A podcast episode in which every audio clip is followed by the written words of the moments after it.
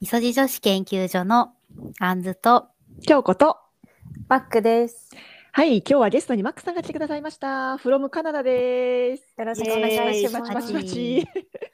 はい、お願いしまおす。願いします。おマ願いしックます。さん、お久しぶりですね。そうですね。お久しぶりですうーんね。ちょっと元元気そうで。よかったです。アンズさんとマックさんは初めてですよね。はい、はじめましてです。はい。はい、はじめまして です。マックさんは前前々回、あのー超ロングお便りをくださった方で、過去にも何回か、マえー、とマックで、ススタバでマック開いちゃう系女子さんというペンネームでお便りくださってた方なので、ああの人って思う方もいるかもしれないんですが、えー、とすごく人生経験豊富で、ちょっとネタ豊富すぎる方なので、ままず簡単に自己紹介してからっていう感じはでい始めましょうかね。はい。はい。えっ、とじゃあはじめましてマックです。はい。あのもともとはスタバでマック開いてる系っていう感じの長いペンネームだったんですけど、もう省略してマックに改名をしま した。え年齢は今30歳手前くらいで、仕事は今フリーランスで日本の会社数社とあの、うんマーケティングのお仕事をしています。えで、はい。で、まあ、フリーランスで、あの、リモートでやっているので、現在はパートナーの地元であるカナダのケベック州というところに住んでいて、えーうん1月の中旬に一時帰国の予定です。うーん、なんかすごいざっくり自己紹介ですが、えーっと、まず、日本生まれ、日本育ち。あ、そうです。日本生まれ、日本育ちの純ジャパでございます。で、大学まで日本の大学に行って、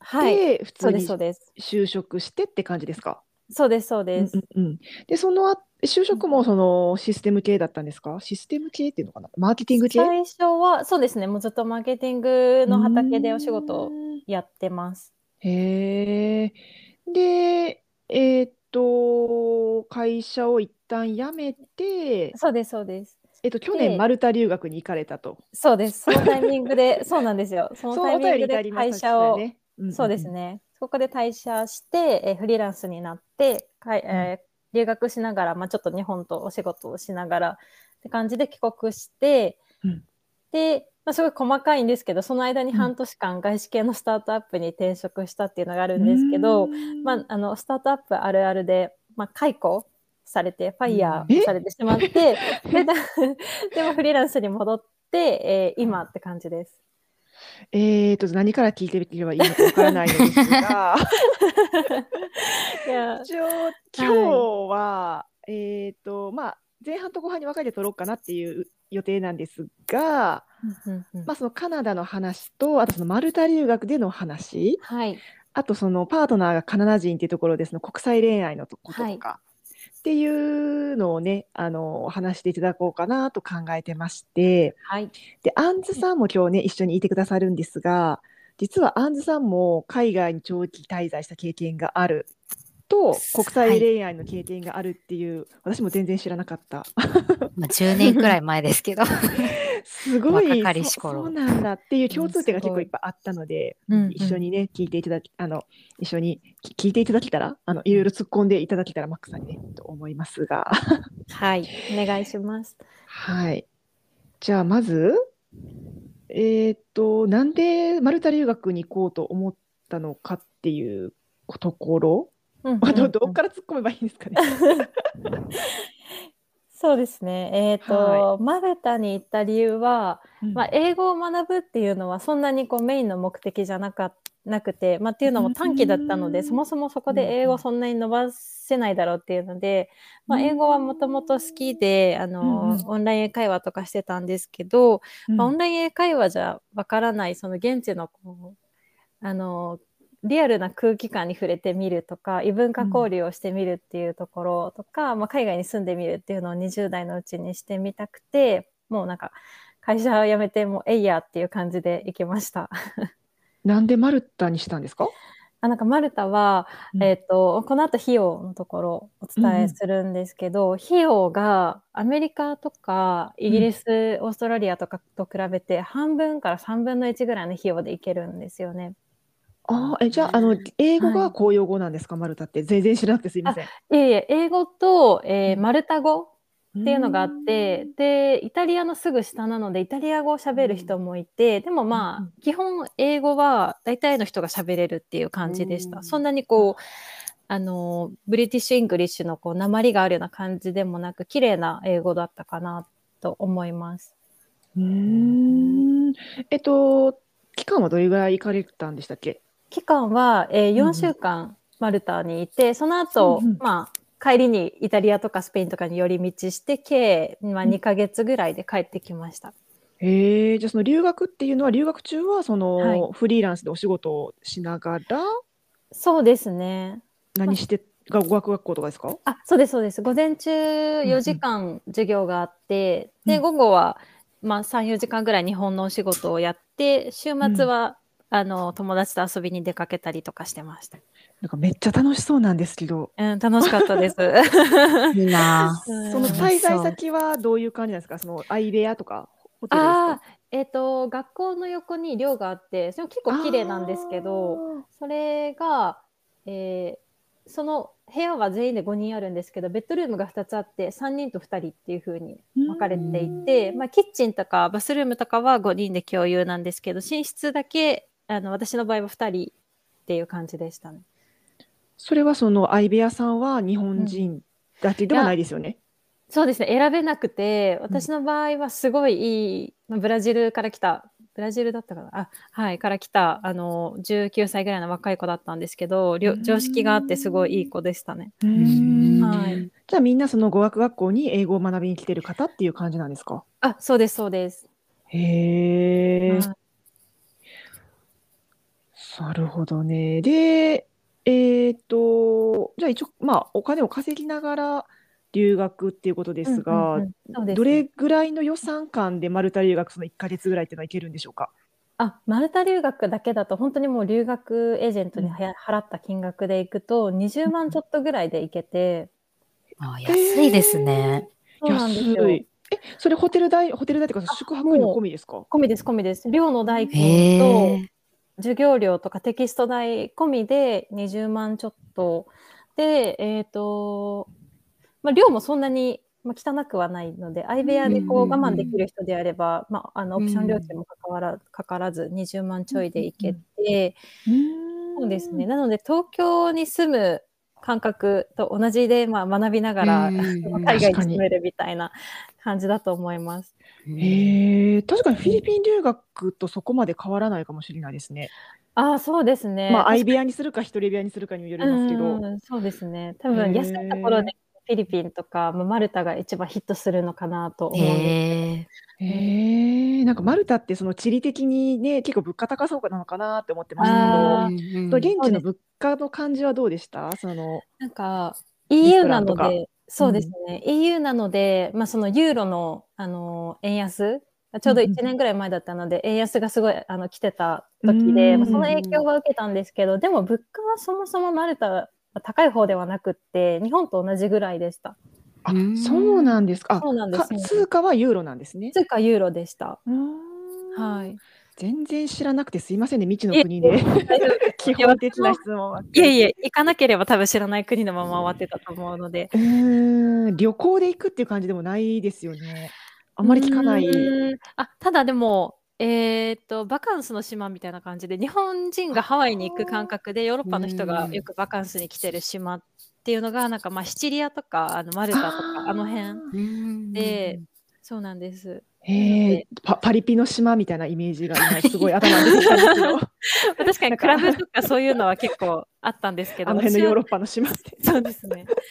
なんかでもそういうのもちょっと避けたい気持ちもあって私は冬に行ったんですよ夏だとはい多分もうパリピ真っ盛りだったと思うんですけど。すごい、そこまでちゃんと目論んで行く時期も決められたんですね。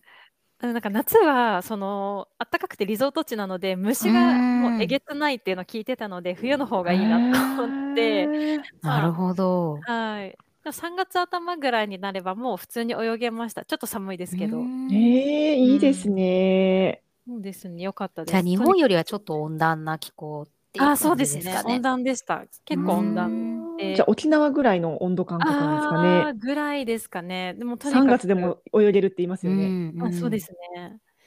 でまあとにかく海が綺麗で、あうのん山とか自然にあふれてるので、まあ、冬に行ってもそんなにあのアクティビティには困らなかったですね。いいじゃあな一番の思い出何ですか一番の思い出は地中海で泳いだことですかね、えーすごいもうエメラルドグリーンの海っていう感じでした。いいなあえーじゃあどうでした英語は伸びたと思いますその、いまあ、1ヶ月ですけど。うん英語はうんと、まあ、行く前に仕込んでいたのでそこがまだ結構大きかったかなと思うのと、うん4週間ではそんなにうん、変わりは、ですねはい、そんなに差うはん自分の中では分からなかったかなっていう感じですね。その日本でかなり仕込んできたっていうのをちょっと聞きたいんですけど、うんはい英語学習生涯英語学習者としての身分としてね、うん素晴らしいです ね。あのいやでも英語学習ってその日本に住んでる限りもう永遠に終わらないじゃないですか。そうですね、終わらないです。うんそうそうなのであのどうどういうふうに私はすごいなんかあんまり根詰めて日本で別に勉強じゃなくてだらだら細く長くやってるタイプなんうんうんうんでうんうんどどういうふうに、まあ、今はカナダで普通に生活してしあの仕事もしてっていう感じだと思うんですけど、マルタに行く前の英語の勉強法とどれぐらいのレベル感っていうのも聞いていいですか、そうですね。えっと、マルタに行く前は、まあ、もともとあのコロナで一回白紙になって2年くらいああーの延期になってたので、まあ、その2年の間、まあ、えっと、1日2時間ぐらいは英語やってましたね。で、まあ、土日とかずっとなんか机についてる時とかもあったりしてで、まあ、やっぱり英語って机についてガリガリ勉強してもあんまり伸びないじゃないですうかんうんうん使わないとあれなので、あの外国人の友達作ったりとかなんかあのランゲージエクスチェンジのアプリ入れて。あか、まあ、うん東京にいたのであの同性の女の人の友達とかと会って話したりとかーうーん出ましたね。はい。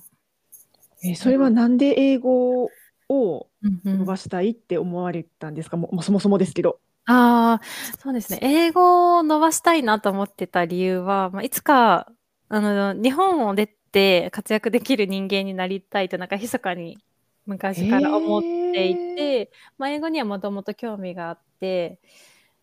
で、まあ、その、仕事でもマーケティングやってるって、あの、先ほどお伝えしたんですけど、なんかはい日本で働くよりも海外の方が、その、同じ職種でも給料が良かったりとか、ああ、あるあるですそうね。ですね。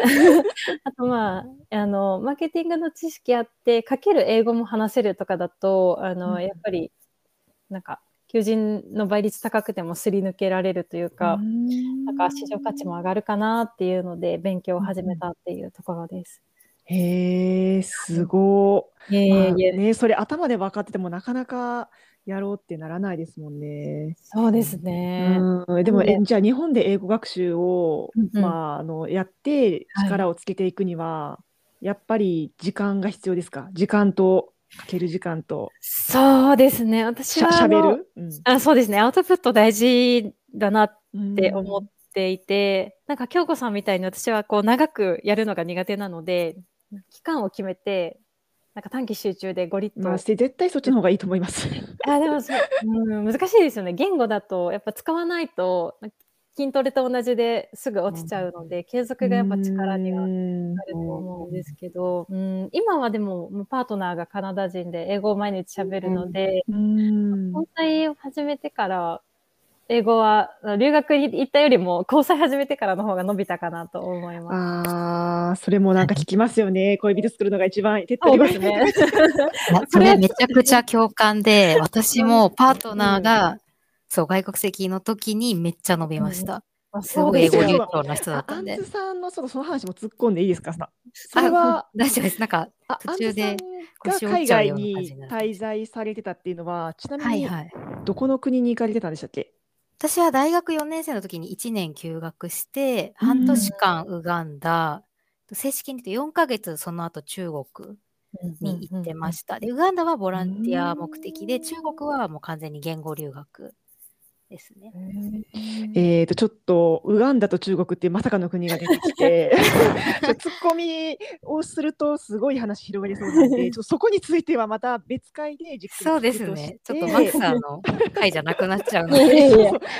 国語喋れるんですかって聞きたいですけど、ちょっと止め 中ときま国す。語は当時は結構喋れました。えすごいその国際恋愛のパートナーは中国国人の方際で恋す愛かのパートナーはウガンダ人です。あ、じゃあそのボランティア中にってことですか あ、そうです。ボランティア中に知り合った現地の、まあ、あの、JICA ってご存知の方もいるかもしれないですけど、はいはい国際協力機機構の方うんともともと一緒に活動していて、で、そこに携わってた現地の大学生。へえ。え、すごいどれぐらい付き合ってたんですか1年くらいですかね。でも遠距離が半分くらあいじだゃっあ、ええーあ帰国してからも。あそうですね。現地ではもう知り合って2ヶ月くらい経ってから交際して、で、4ヶ月、まあ、対面で会ううん。機会もありつつ、交際して、で、帰国してから半年。で、感じへえ。じゃあ帰国してからはでもその10年前、うちらが大学生の時だったら、まあうちらってちょっとアンズさんの方がもっと若いですけど、あ、いやいや、そんな全然。にスカイスカイプとかの時代ですあ、かそうです、そうです。スカイプで会話してましたね。ズームなんてなかっったので。た。ですよね。スマホもそんなにないしっていう。うん。へ Facebook とーメールとスカイうんプ。うん、うーんなんか懐かしの時代を感じますね。Facebook とスカねイえ、プスとカねイプとか今どこ行っちゃったんだろうって感じですよね。スカイプね、どこ行っちゃったんでしょうね。ズームに完全に潰されたのかみたいな。な。えーじゃあもうそこでうん英語で全部会話して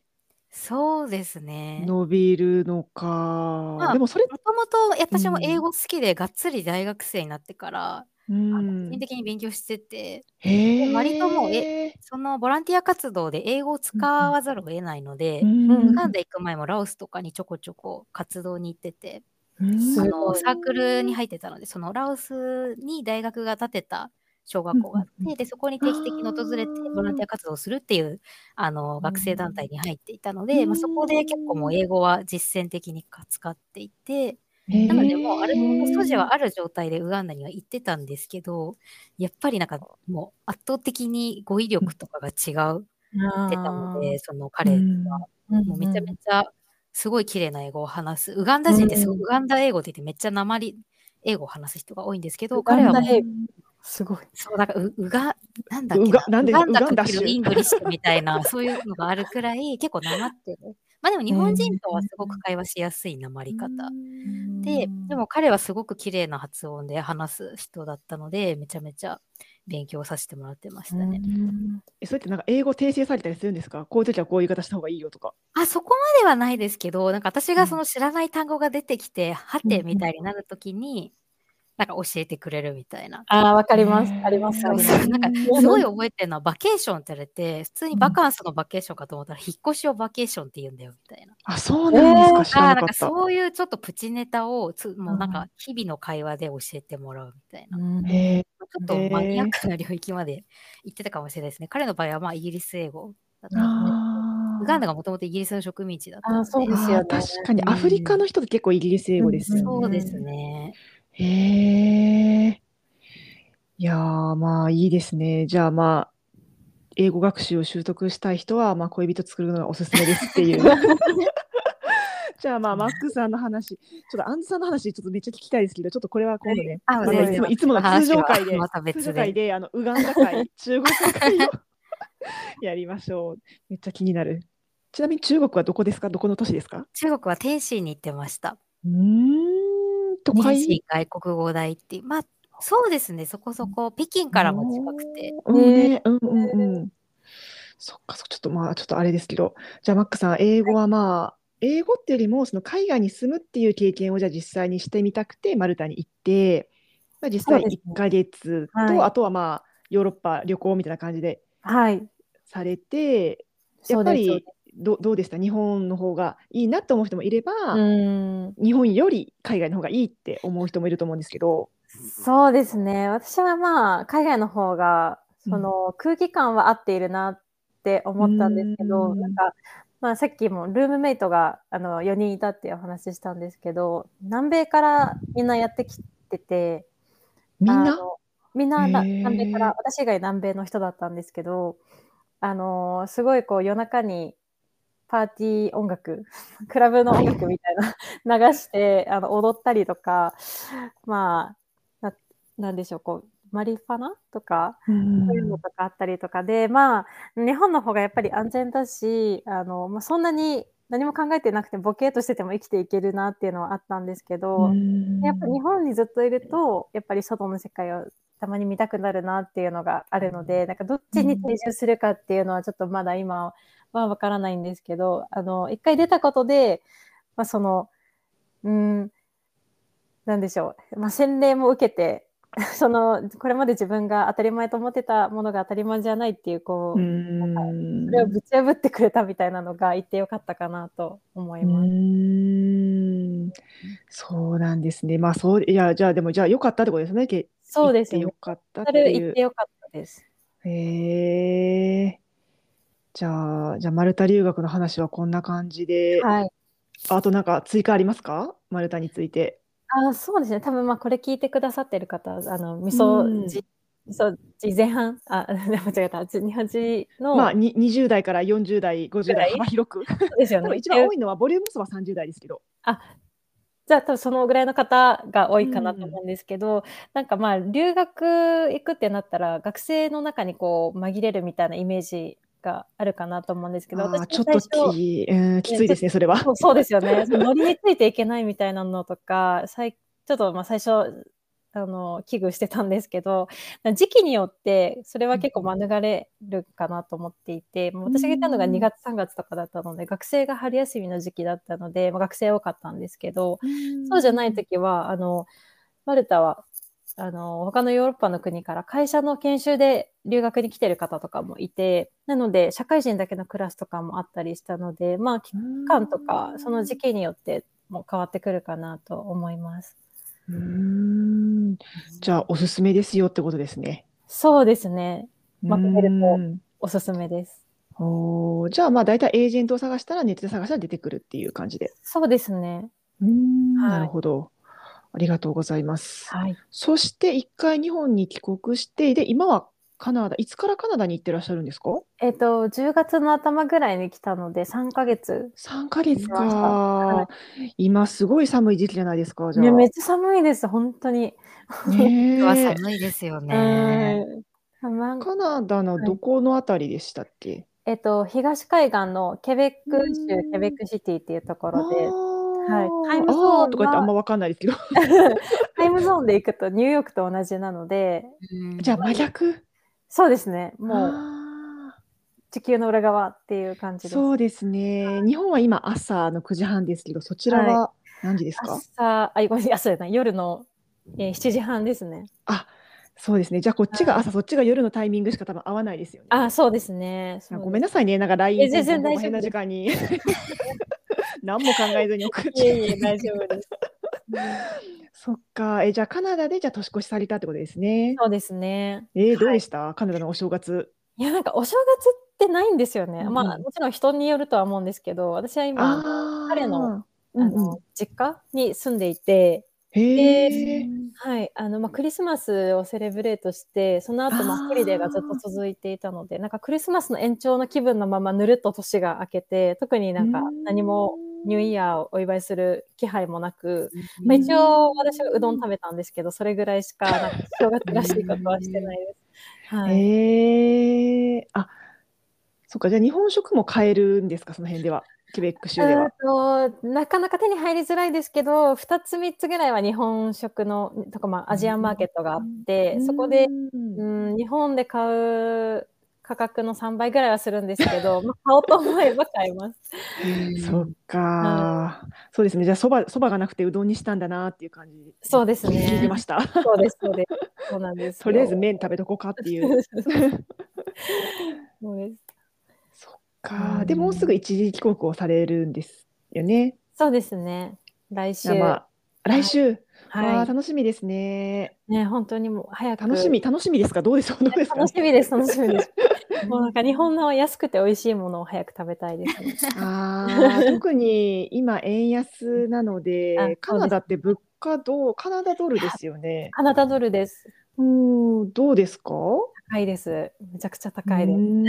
す。もう、あの、もともと物価高いっていうふうに言われてるんあですけど、そうなんですか。はい。この1年での物価上昇率は確か世界一とかで、えそうなんですよ。で、それに円安も加わってるので、ちょっと私からしたらもう、えらいこっちゃな感じになってますね。 えうー、んじゃあど何で比べたけどマクドナルド、えーマクドナルドとか行かないか。ななんだろう。水水とか水水一本 500ml の水1本。あでもですね、あの水はカナダが自然大国なので、水は安いんですよ。あーそっかはい、なんだろう、じゃあちょっとしたランじチ。ゃあビール一杯とか。あビールはあのー500の350の缶売ってないんですよね500の缶で買ったら大体67ドルぐらいするので高っ800円とカかナダドル、えへー一一カナダドルドルっていくらなんですか。今108円ぐらいです。百八円か、あ、そっか、なんか昔なんか、昔っていうか、なんか百円以下だったイメーえジそうでですすそけどうで。す100円以ね、下カだナったダドんですルも5ドルも1 100円以下だったイメージだけで、今そうはなもんうです上がってますよよ。110昔のドルぐらいになってますね108円。あーじゃあ1本6700円じゃあランチ1回して23000円ですかしますしもっとます。2、3000う円、んチップ入れたら3000円超えるかチな。ップもカナダってあるんですねなんかまあ場所によるんですけど、あのちゃんとしたレストランとかだと、まあ、15%は乗せた方が、まあ、マナーとしていいよねっていうふうに言われてたり、あーじゃあアメリカアメリカだったらもっと高いですよねチップって18とか20とかああそうなんですね。いやなんか昔は15でよかったらしいんですけど、うんなんかそのニューヨークに住んでる友達が、まあ、その辻利と私の共通の友達なんですけど、うんうんうんなんか、はい、チップすごい計算して、その15だったらちょっとみたいな感じで、最近は上がってて、とか言って、えーえーとかただでさえ高いのに。言って、えー、うんじゃあでもカナダもそんな感じなんです。え、でもじゃあ、うんマックさん、そのフリーランスのお仕事はは、い日本の企業とやそうってでるすってことそうなは、んです日よ本円でも給料もらうってことですか日本円でしか給料もらってないので、まあ、それはもうあーあのパートナーに伝えていて、まあ、ちょっと正直しんどいからっていうので、まあ、多く出してもらったりとかはしていまうす。んまあああーとあでも家賃はかかってないってことですか家賃は今はかかってないですね。あの実は先月まで、あのーコンコンドミニアム、まあ、日本でいあうーマンションに住んでいてその間は、まああのー何割か出してたんですけど今は、うんはい、家賃はかかってないです。うーん、いいですね。それは。うんいいですね。てか、まあでもちょっと、かね、彼のご両親と一緒に住むの、なんかちょっと気遣いそうですけど。でもなんか日本で住むよりあのうん意外とって感じでした。っていうのがあの、へーまあ、カナダの家に住んだことある方だったらイメージつくかもなんですけど、あの地下があるんですよね。1階、うん1階2階とまた別で地下があってそのベースメント地下ベースメに、ント。うんはい、地下にベベトイックで出てきたベースメント。あ本当です かトイックかなななんかのやつで、あ、覚えてた難しいワードベースメントって何と思ったら、 あ地下階か。日本のってないじゃないですか、そうい日う本にないですね。の。カナダだとなんかうんあの半地下みたいなのがあってそこのベースメントにへーリビングルームとベッドルームとシャワーとかトイレとかまた別でシあャるんですよワーまで。そうなんですよ。へなーので、まあベベースメントに行ったら、まあ、そんなに顔を合わせなくても済みますへし、まあ、別にその日本だったらお風呂1個しかないので、あ誰か入ってるから今入れないとか、いろいろあると思うんですけど、そういうのないので割と、まあ、あー楽っちゃ楽ですね。えー、え、でもお風呂、お風呂そもそもないじゃなくて、シャワーだけじゃないですか。そうです。そうなんですよ。私、それが結構ストレスで海外にうんす住むもう住んだことはないですなん本か、にうん同同じくです、本当に。しかもそんな寒い国であそうなんですよ。ほんまに、でも私も ウガンダ行った 時、水、水シャワーでした、半年いや、間。しんどい。水シャお湯出ないから、浴槽どころかワー水シすごャワーいでよくよく耐えましたね本。当ですね。うん、よえく行なっんてたかなちょっとオケオケとか買ってきてオケっていうかなんかそのでかいゴミ箱とかあるじゃないですか、はいはいあれにお湯ためて風呂入ったり、はい。うん一人五右衛門風呂みたいなあ。そうそうごめんはい、そいいうでそうすね。こっちの五円だと高いんで。しないとちょっと、ねえまあでも慣れましたあ、私ですか。え、あいや、あの水シャワーはちょっと置いといて、まあ、 多分あのそれ学あ生まださったかからできることだと思います。そうですね。う ーん、本シ当ャに。ワーは、うーん。まあ、あの、浴槽は一応、あの、両親、義両親が住んでる、あの、うんうん1階、2階のところにはあるんですけあど、ーまあ、その、両親たちが使ってない時に使おうと思えば使えるっっていう感じで、まあ、そうですね、慣れたっちゃ慣れました。えーでもその、え、今はそのごはい結婚はされてなくしてて、ないですね。まあ、パートナーみたいな感じですよね。そうですね。それで一緒に住むっていうのは、両親は、なんていうのかな、その快くあむ迎え入れてくれてる感じなんでいすやですかそうなんですよ。もうなんか、普通に家族の一員になってる感じで、私もびっくりなんですけへど、ーそこはもう、あの、ぎょ両親の懐の、なんかこう、深さにすごい感謝だなと思うんですけど、うんまあ、そうんうんあの、全然違う国から突然来て一緒に住むってなっても、まあ、うんあの優しく私が両親側だったら、なんか、えーって、 そうですよね。なんか、うん、思っちゃうかも。もう普通にあの私一人で留守番してる時もありますし、まあ、うん家族の行事、なんかこのクリスマスのパーティーとかまあうんお葬式があったりとかでもうん全部呼んでくれて、私もなんか家族の一員になってるみたい な感じなので、うんそこはまああのすごくあったかくて助かってますね。あのいやあのそもそもなんですけど、はいそのカナダ人の彼とはマルタで出会われたんですか？あこの人はですねこの人っていうかあの私の彼はです ねあのマネタから帰ってきて Tinder で出会いました。あ、日本で。日本でです。ああ、じゃあで日も私本、はい私が日本にいた時はにい彼はタイにいて、そこでマッチングして、はい。でまあいろいろこうお話しして、まあ、ちょっとこう雰囲気とかあのすり合わせをしてで会うってなって会って交際を開始したっていう感じです。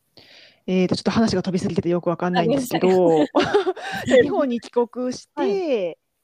はちょっと恋人探そうかなって思って Tinder を始めましたと。そうですそうでもなんか Tinder って結構、ですはい、その日本で Tinder やる人ってなんていうかいいます？なんかちょっとあア遊びプリのの中ではちょっとそっち系かなっていうイメージもあったりするんですけど、うんそうですねうんうんうんはいそうなんですよなので Tinder は はい。これなんかどこまで言うかなんですけど Tinder あ の有料にすると、確か、うんあの、海外の人とマッチングしやすくなったりとか、いろいろなんかオプションが付けられるらしいんですけど、私はもうどうしてもまあ有料を使いたくなかったので、えその海外の恋人がうんを探したかったってことですか、日本に帰帰国してから。そうです、そうです。ああ、じゃあ他のアプリも使って使ってみました。はい、使ってましたけど、まああ、なんか、まあ、マルタ行った時に、あの、うんうんやっぱり海外の人の方が自分のなんかバイブスというか雰囲気に合あうー、はい、なんか、うんなんかわかる気がします。 っていうのが分かってで帰ってきてからいろんなアプリを使って外国人探そうってしたんですけどやっぱり他の日本のアプリだとそんなに外国人登録してなくて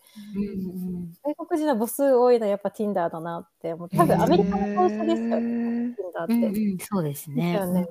なのでなんかまあ全世界的にあのヨーロッパにいた時も Tinder あの使って なんか現地の人と会ったりとかで別にワインには合わなかったんですけど、普通にこう、あの、コーヒー一杯飲んでとか、そんな感じで、友達ができてって感じだったので、まあ、Tinder を日本に帰ってきて、そのまま引き続き使っていて、彼に出会った感じ。え、その。